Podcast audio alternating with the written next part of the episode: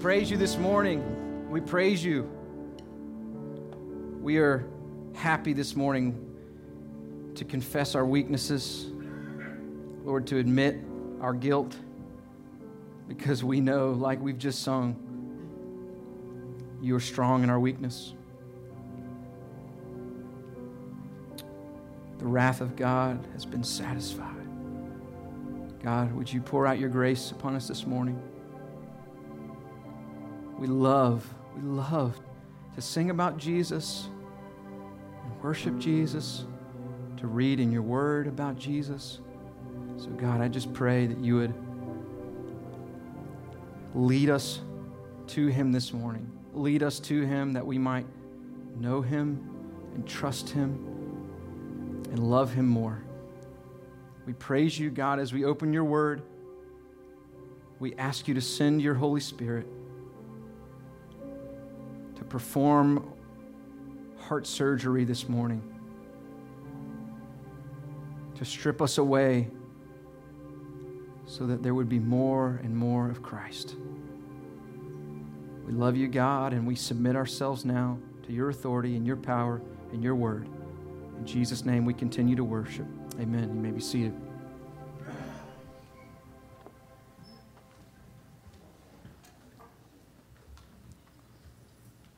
Being labeled needy in our culture, to say the least, is not a good thing. We have terms for needy people like parasite and leech. And we have phrases for needy people like they suck the life out of you or they drain your batteries. Uh, we talk about our weaknesses in just the right way so that we simultaneously portray humility as a strength.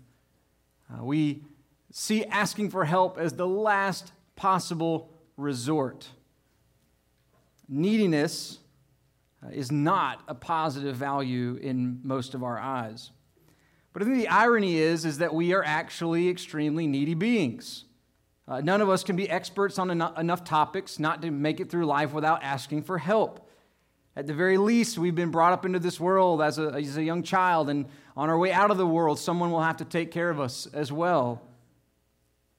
If we're honest, all, all along the way, from the moment of, of our conception to the moment of our death, we are needy people. Uh, recently, I was reminded of a fairly well known quote that God helps those who help themselves. I wonder what you think of that. I wonder if that's the philosophy that we live by. Uh, but maybe more importantly, I wonder what Jesus thinks of that. God helps those who help themselves. Is that Christianity? Is that the good news of the gospel? As we work through the Gospel of Mark, uh, this year, we'll continue to see Jesus, Jesus interact with needy people, people who can't help themselves. And as Jesus comes face to face with these people who are in desperate need, what we're going to see is that not only does Jesus not communicate that God helps those who help themselves, Jesus communicates the exact opposite that God's power, God's wisdom, God's mercy, God's love, and God's very heart pours out to helpless and needy people through his son, Jesus Christ. In this world of puffed out chests and over aggressiveness and self sufficiency and you know, Facebook experts, God counters with grace. God, out of his infinite resources, loves to meet the needs of people who are helpless. And why? Why would God love that? Well, I think one reason is that it proves, uh, proves without a doubt that God is so much more worthy to be God than we are. That God actually glorifies himself. He presents his majesty to the world through his grace, through giving himself to people who do not deserve him. The real problem in this world is not neediness, it's self sufficiency. The real problem in this world is not weakness, it is pride. The real problem in this world is not dependence, It is an attempt to live our life independent of God and independent of the people whom He has put in our life to help us.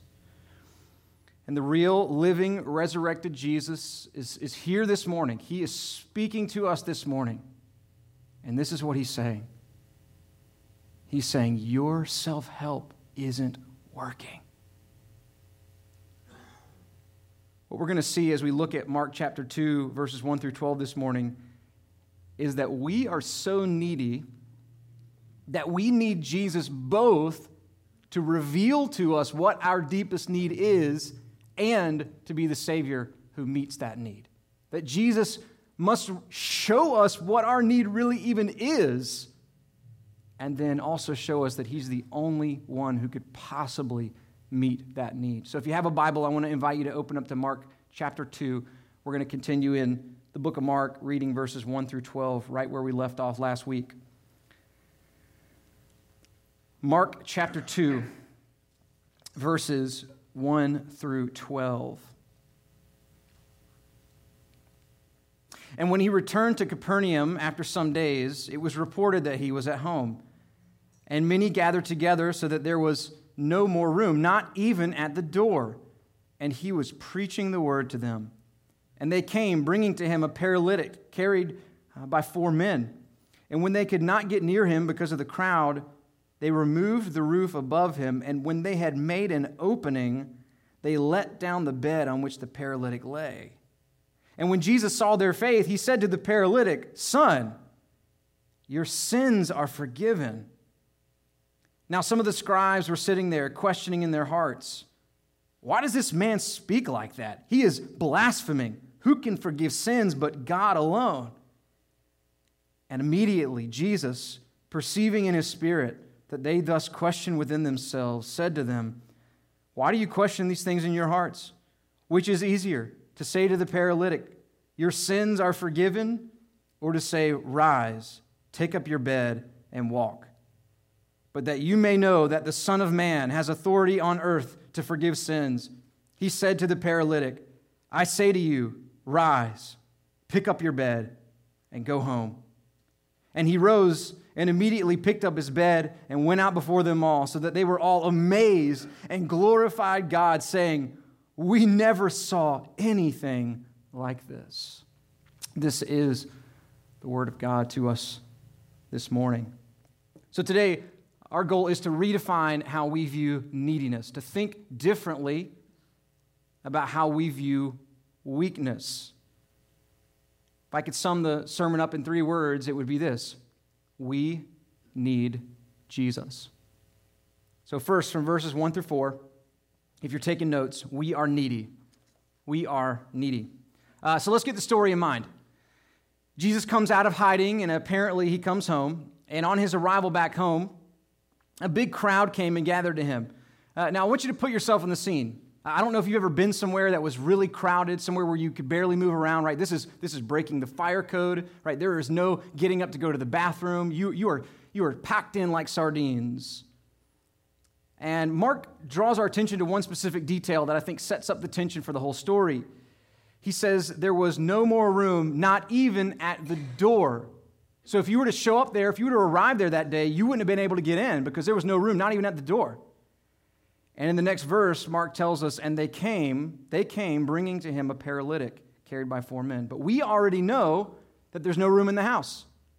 You know, have these men come all the way here only to be turned away? Like, I don't, care if they had literally just picked this man up and carried him across the street. This was a big investment by these four friends. To carry their, their paralyzed friend to Jesus was a huge investment, right? He's paralyzed. This guy could not have gotten to Jesus with all the willpower in the world. And so they're determined. Uh, they love their friend and they're willing to take a big risk for him, which is what we see in verse 4. It says, And when they could not get near him because of the crowd, they removed the roof above him. And when they had made an opening, they let down the bed on which the paralytic lay. I mean, you know, imagine being there as the dust started to fill the room and the, the sunlight begins to crack through the ceiling I mean, think about all the questions that might be going through your head. I know, I know if I was there, there'd be a number of questions going through my head. You know, who, who is this guy? What happened to him? Are they planning to fix the roof when this is over? But I think the most important question that would be pumping through my head, the question that I'd be most curious about, would be how is Jesus going to respond? Just been interrupted in the middle of his sermon. A man through the roof. What's Jesus going to say? But before we answer that question, uh, let's just pause and consider what this story teaches us so far about our needs. I think from verses 1 through 4, we see that we need a word, we need healing, and that we need other people.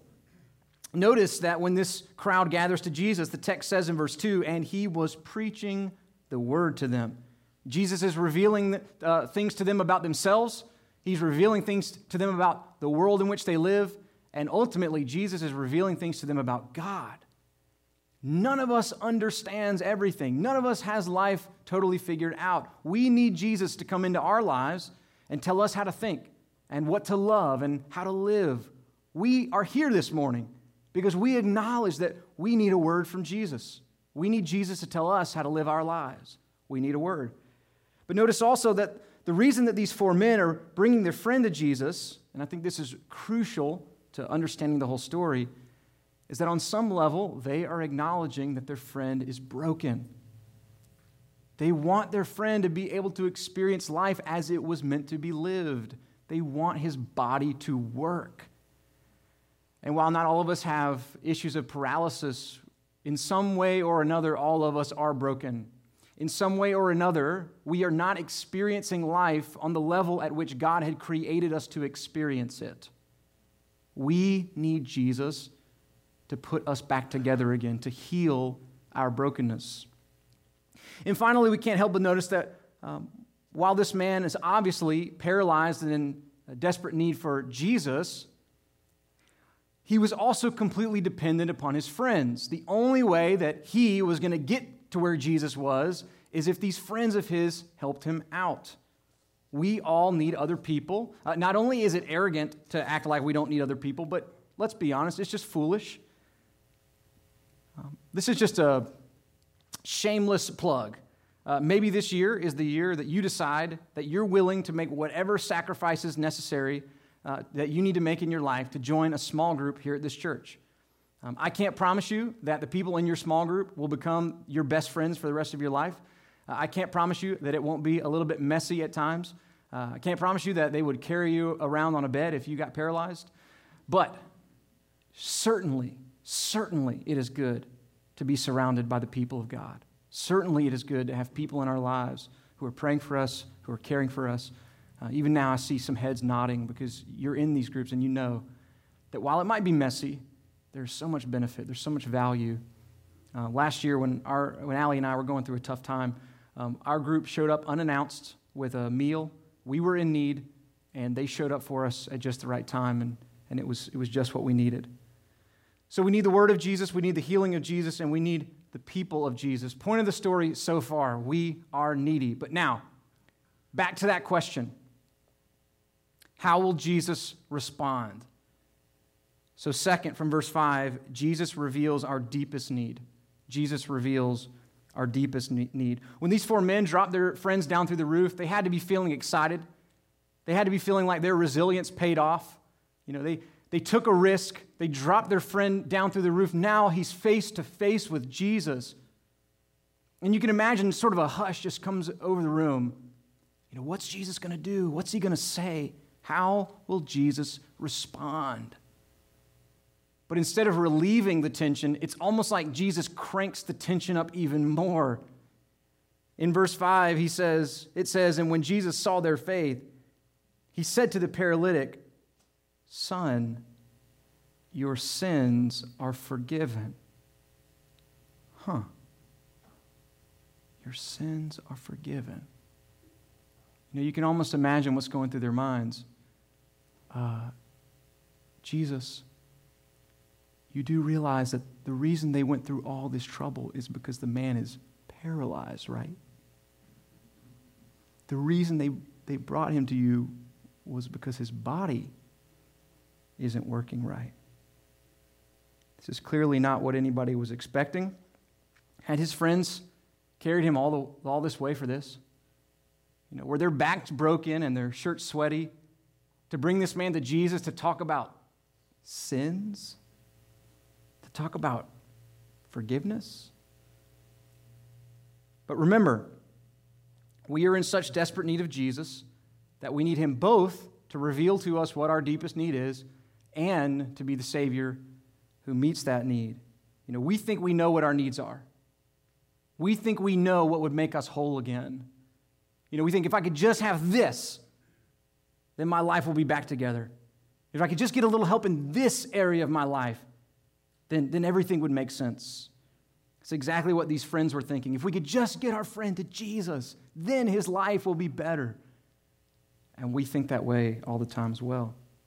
So when Jesus is met with this broken man, why does he choose to deal with him on the level of his sins before dealing with him on the level of what seems to be the obvious and apparent need from our perspective? Well, the reason that Jesus says, Son, your sins are forgiven, is because Jesus knows that the real need that this man has, the real deep need that he has more than any other need, is to be reconciled to God. That for anything else in this man's life to make sense, he has to be forgiven in the court of heaven. I mean, what good is it? What good is it to have your paralysis undone, but to be guilty before a holy God? Jesus has eternal focus, Jesus has divinely ordered priorities. If the forgiveness of Jesus doesn't come into our lives, then what does it matter if we get what we want for a few short years on this, life, on this earth?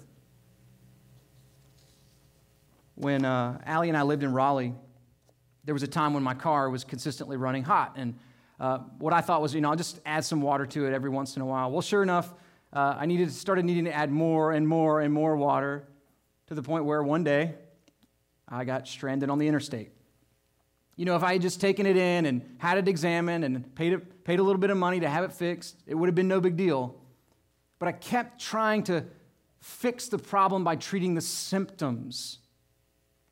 And what Jesus is saying is that all these things in our lives that we look to to fix us, you know, if I could just get this house, if I could just find this husband, if I could just get my body to work right, all of those things are just like pouring water in the engine. It's like just treating the symptoms, but, but it's not actually getting down and dealing with the real issue. The real issue is that we have a broken relationship with God. And until that relationship is healed, until we receive forgiveness from God, then nothing else in our life will make sense. Nothing else in our life will work until we've been healed at the root, until we've been healed in what really matters. In another place, Jesus illustrated how foolish our symptom treating is. He told people that they had washed the outside of the cup, but the inside of the cup was still dirty.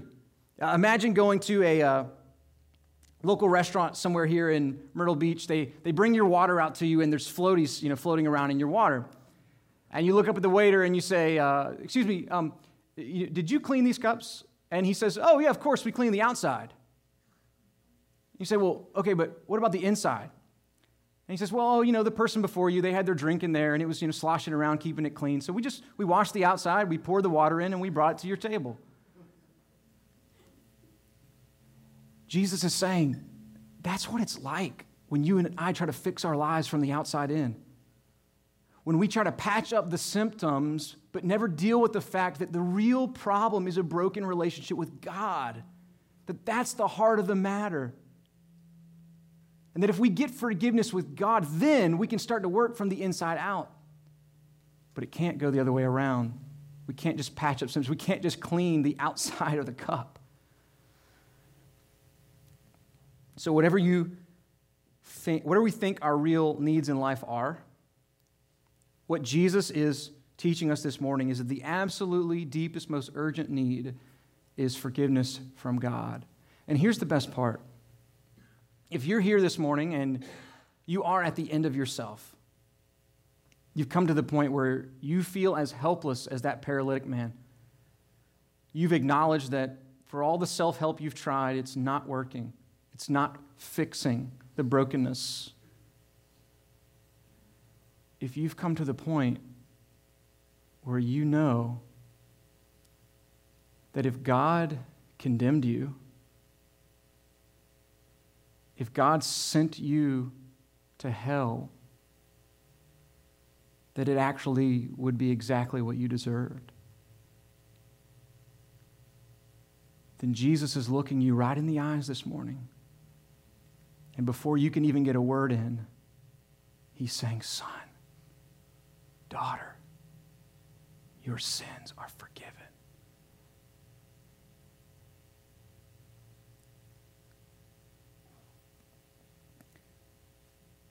So, how do we join Jesus in prioritizing forgiveness?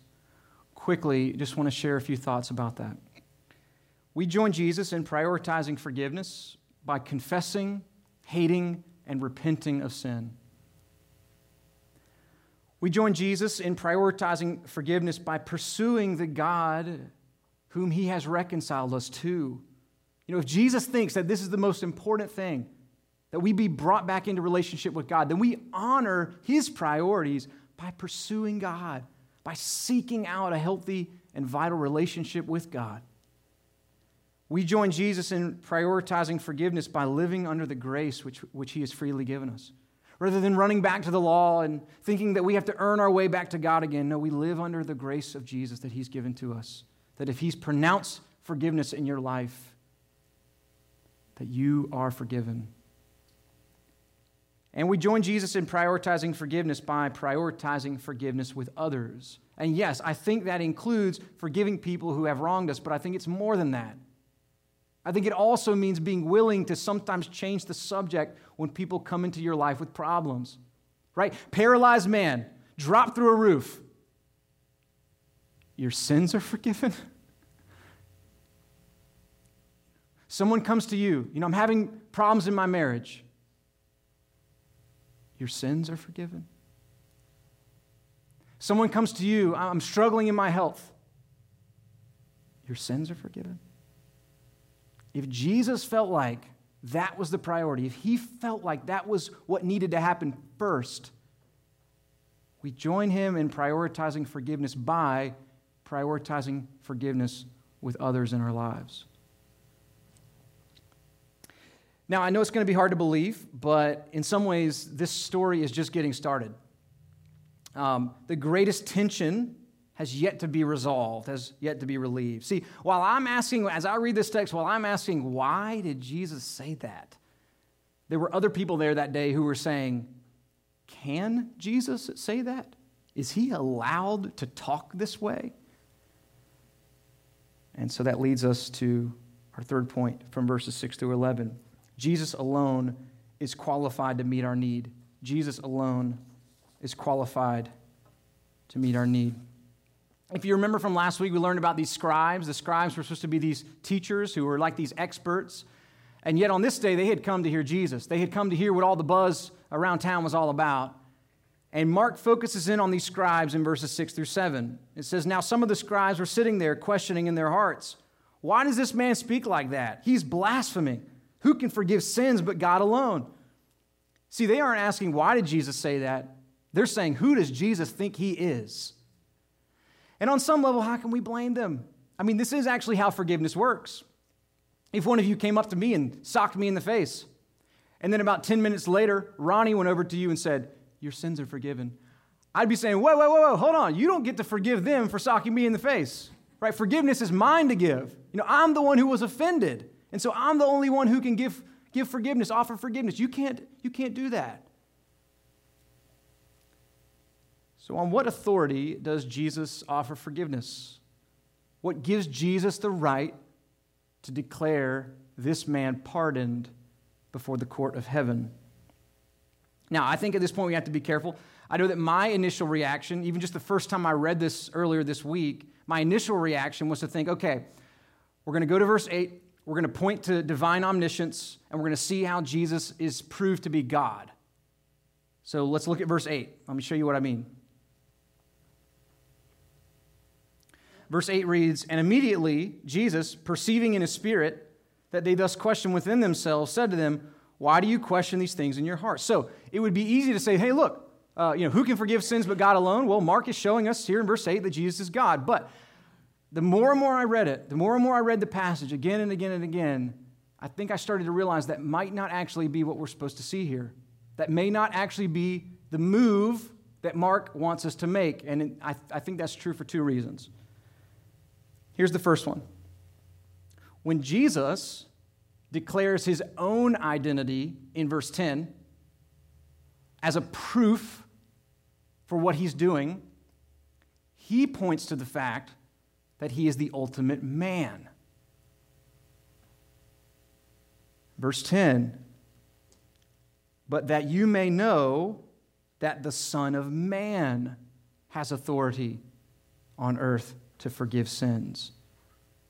In other words, Jesus is mainly interested in proving that he is the authoritative Son of Man. Well, in the book of Daniel, chapter 7, verses 13 through 14, we have in the Old Testament a prediction about the Son of Man. This is how it reads And behold, with the clouds of heaven there came one like a Son of Man, and he came to the Ancient of Days and was presented before him. And to him was given dominion and glory and a kingdom that all peoples, nations, and languages should serve him. His dominion is an everlasting dominion which shall not pass away, and his kingdom one that shall not be destroyed. And I think this is the image that Jesus intentionally attempts to provoke in their minds when they hear him call himself the Son of Man. He's saying, I am that one. I am that king who Daniel talked about, that man whom God gave authority and dominion and glory and a kingdom. Say it this way He is the one who has come to do all that the first Son of Man, Adam, was supposed to do, and to fix all that the first Son of Man, Adam, had broken. We'll come back to that. But here's the other reason why I think we need to be careful about making this move from verse 7 to verse 8. It isn't necessarily true that being able to read someone else's thoughts proves that you are God or proves that you have divine omniscience. All throughout the Old Testament, there were prophets of God who, in the power of God, did the very same thing. In fact, Daniel, who wrote about the Son of Man in Daniel chapter 7, was one of those prophets who was given a supernatural ability, a supernatural gift from God to be able to do the same sort of thing that Jesus is doing right here. And so, what is Mark trying to show us? I think Mark is, Mark is intentionally trying to point us to, to the fact that Jesus is filled and anointed with the Holy Spirit. And included in this Holy Spirit anointing, that Jesus possessed the full measure of the Spirit, which included all of the gifts of the Spirit. Certainly, Jesus did many things which were supernatural, but he was very man of very man. Jesus is sinless man but he was not Superman. Jesus really got hungry. Jesus really felt the pain of the slaps on his face. Jesus really had to grow in wisdom and knowledge and stature. There was no halo around his head. Jesus didn't float around six inches off the ground everywhere he went. Whatever Jesus did enjoy and exercise as a part of the divine nature, he exercised in the power and the authority of the ministry of the Holy Spirit in his life. Jesus trusted God. Jesus worshiped God. As we saw in chapter 1, Jesus prayed to God. Jesus bore the fruit of the Spirit and he exercised the gifts of the Spirit just as every other human being would by the grace and the gifting of God. All right, so what does this matter for us? Uh, when I was in college, I uh, was a part of a couple different college ministries. And one of the things that was popular at that point, I don't know if this is still something that, that people do or not, but one of the things that was popular at that point was for people who were entering the dating scene to create a non negotiable list. And what this would be is, is you, would, you would come up with sort of a list of things and you would say, um, you know, I'm, I'm not going to settle for anything less than this. You know, so you write down, you know, obviously, you know, super spiritual things and, you know, reads the Bible all day and, you know, stuff like that. No, I'm kidding.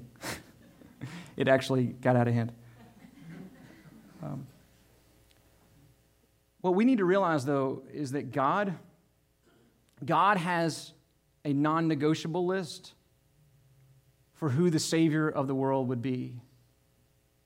You know, and really all throughout the Old Testament, that's, that's, that's really what the Old Testament's all about. It's showing us who this Savior should have been, and it's showing us how no one from the line of Adam, no one who is born into the guilt of Adam, could be that Savior, could meet, could check all the boxes on that non negotiable list. But Jesus, in calling himself the Son of Man, is saying, I'm Him. I check all the boxes. Verses 8 through 11, I want to read it and then I want to show you how Jesus, in just a few short verses, checks all the boxes for what it means to be the non negotiable Savior of the world. Verses 8 through 11, Jesus said to them, Why do you question these things in your hearts? Which is easier to say to the paralytic, Your sins are forgiven, or to say, Rise, take your bed and walk? But that you may know that the Son of Man has authority on earth to forgive sins, he said to the paralytic, I say to you, rise, pick up your bed, and go home. Jesus heals the paralytic to prove that he is the Son of Man. I think we tend to settle when we think about who Jesus must be. When we think about what boxes he must check, we just think, well, he must be God and he must be man. But what kind of man? Could Jesus have just been anyone and done anything? Could he have just lived any sort of old life? No, it's so much more than that.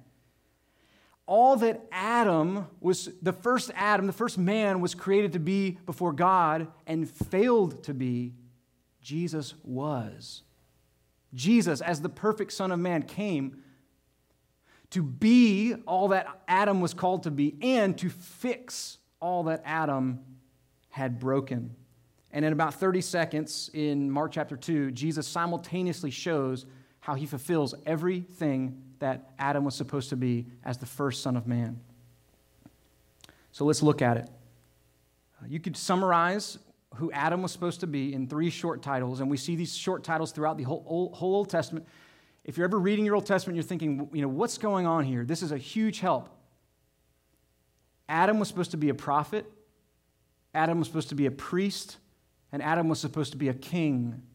And that's what the whole Old Testament's about prophets, priests, and kings. So the first son of man, Adam, was called to be a prophet. God delivered his word directly to Adam, and it was Adam's responsibility to take care of God's word and to apply God's word to all the people put under his care. Now, real quick sidebar you know, men in the room, this is our responsibility. God has called us to be the prophets in our homes and to be the prophets in our churches. We are to rightly handle the Word of God and rightly apply the Word of God and rightly obey the Word of God.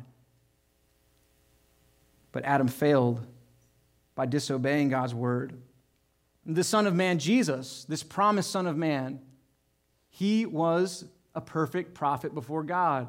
Adam disobeyed God's Word, but every word that came from the mouth of Jesus was the very Word of God. Jesus is the prophet that we need. He checks that box. The first son of man, man, Adam, was also called to be a priest. The Garden of Eden was a temple of God on the earth. And Adam, as the priest, was called to offer up appropriate worship to God, and he was called to extend the sanctuary of Eden to the ends of the earth. Side note, sidebar, men, God has given us this responsibility. We are called to lead our families in offering up appropriate sacrifices of worship to God. We are the ones who are called to pronounce the good news of the gospel to our wives and to our kids and in our churches. This is our responsibility. But Adam failed as a priest before God because he sinned and he fell from holiness. But Jesus, the promised Son of Man, he brings us back to God in holiness. The first priest, the first son of man, Adam, he brought guilt into the world. But the second Adam, the, the second son of man, in his priestly office brought forgiveness into the world. One brought guilt, one brought forgiveness. Jesus is the priest that we need. And finally, the first son of man, Adam, was also called to be a king.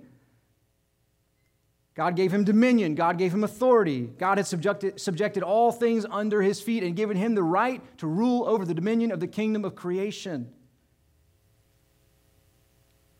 Sidebar Men, this is our responsibility. God has given us the responsibility to lead in our families and lead in the church. But Adam failed to lead, he failed to step up. And in so doing, as he sinned, the order of creation was subverted. The man who had authority, the man who had dominion, was now a slave to the creation. Tragedy, sin. But Jesus, the promised Son of Man, is the faithful King who rules for God on the earth. That's what we've been seeing so far as we've been working through Mark. The kingdom of God is at hand. Here's a man who has dominion. He has dominion over demons, he has dominion over sickness. When he calls, the disciples follow him. And now, when he pronounces forgiveness, it means you are forgiven. Jesus is this king. And he demonstrates it in verse 11 when he says, I say to you, rise, pick up your bed and walk. And the man raises up, picks up his bed, and he walks.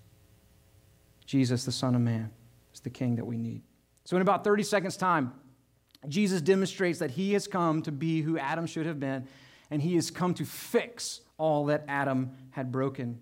Jesus heals us not just because he gives us what we need, Jesus heals us because he becomes for us who we need a new representative, prophet, priest, and king. And Jesus goes even further than Adam could have ever gone. Because Jesus obeys God as a prophet and priest and a king all the way to the point of death. See, when Jesus dies on the cross, he isn't just paying the penalty for you and me. He isn't just bearing in his body the wrath of God for our sin, although he is doing that. When Jesus died on the cross, he was also faithfully obeying God on our behalf. It's like Jesus is saying, I am the perfect man. And if you are in me, then before the court of heaven, you are a perfect man. And that is what gives me the right to forgive you. Because when I forgive you, I'm giving you myself. I am living life for you.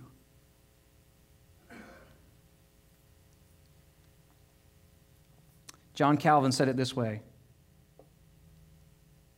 Having become, become with us the Son of Man, he has made us with himself sons of God. By his own descent to the earth, he has prepared our ascent to heaven. Having received our mortality, he has bestowed on us his immortality. Having undertaken our weakness, he has made us strong in his strength. Having submitted to our poverty, he has transferred to us his riches. Having taken upon himself the burden of unrighteousness which with we were oppressed, he has clothed us with his righteousness. Jesus alone, Son of God and Son of Man, alone meets our ultimate need. And with that, the story comes full circle. Which brings us to our last point from verse 12 God is glorified through our need. God is glorified through our need. See, we think of neediness as a bad thing.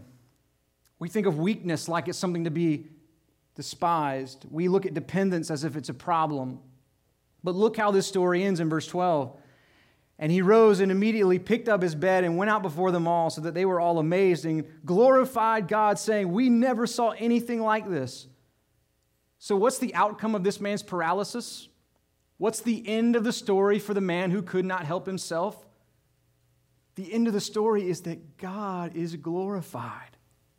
God radiates his majesty, his goodness, his mercy out as he does for us what we could not and cannot do for ourselves. God is not afraid of our weakness. God is not put off by our dependence. God does not want us to apologize for coming back to Him again and again and again and again for help. He loves when we come to Him.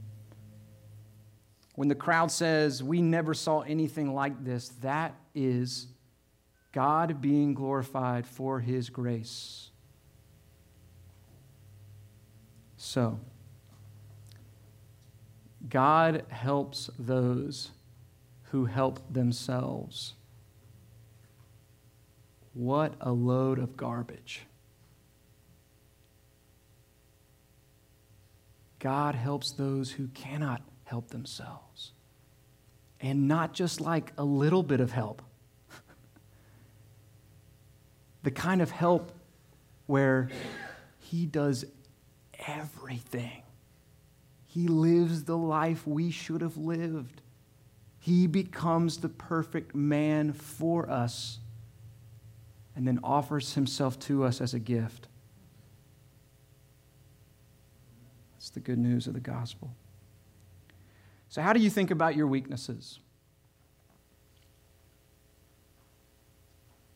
How do you think about other people who are weak? What if God is actually more glorified by people who need his help than by people who act like they don't? J.C. Ryle was a bishop in the United Kingdom through much of the 19th century. And commenting on the end of this passage, he says something that I just really felt like was worth passing along. He says, Who can doubt that to the end of his days, this man would thank God for his paralysis? Without it, he might probably have lived and died in ignorance and have never seen Christ at all. Without it, he might have kept his sheep on the green hills of Galilee all his life long and never have been brought to Christ and never have heard these blessed words Your sins are forgiven. That paralysis was indeed a blessing. Who can tell, but it was the beginning of eternal life to his soul? How many in every age can testify that this paralyzed man's experience has been their own? They have learned wisdom by affliction Bereavements have proved mercies. Losses have proved real gains. Sicknesses have led them to the great physician of souls, sent them to the Bible, shut out the world, shown them their own foolishness, and taught them to pray. Thousands can say, like David in Psalm 1971, It was good for me that I was afflicted, that I may learn your statutes. We all have needs, but ultimately we all share one great, deep need. That we need Jesus to be for us who we could not be for ourselves. Last week we talked about Who's Your One uh, for the first time, and uh, that initiative is, is really us challenging ourselves uh, to take initiative, to care for people, to love people, to do what, whatever we have to do to proclaim the good news of Jesus Christ. You know, I love that we see in this story that, that one man's life was worth a long, hard day's journey. One man's life was worth ripping up the roof to get him to Jesus. One man's life was worth interrupting Jesus in the middle of his sermon. And we don't have the same exact mission as those men. We don't actually bring people to Jesus, but we have been commissioned to go and declare the good news of Jesus Christ to the ends of the world. We have the opportunity to tell people that there is a God who, out of love for us, became man. And he became everything that it means to be man. Like we sung earlier, fullness of God in helpless babe. Wow. This is the God who we proclaim. Our self help our self forgiveness, our self esteem, it is not working. We need Jesus. And he is offering himself to us this morning. Let's pray, and then we're going to worship together.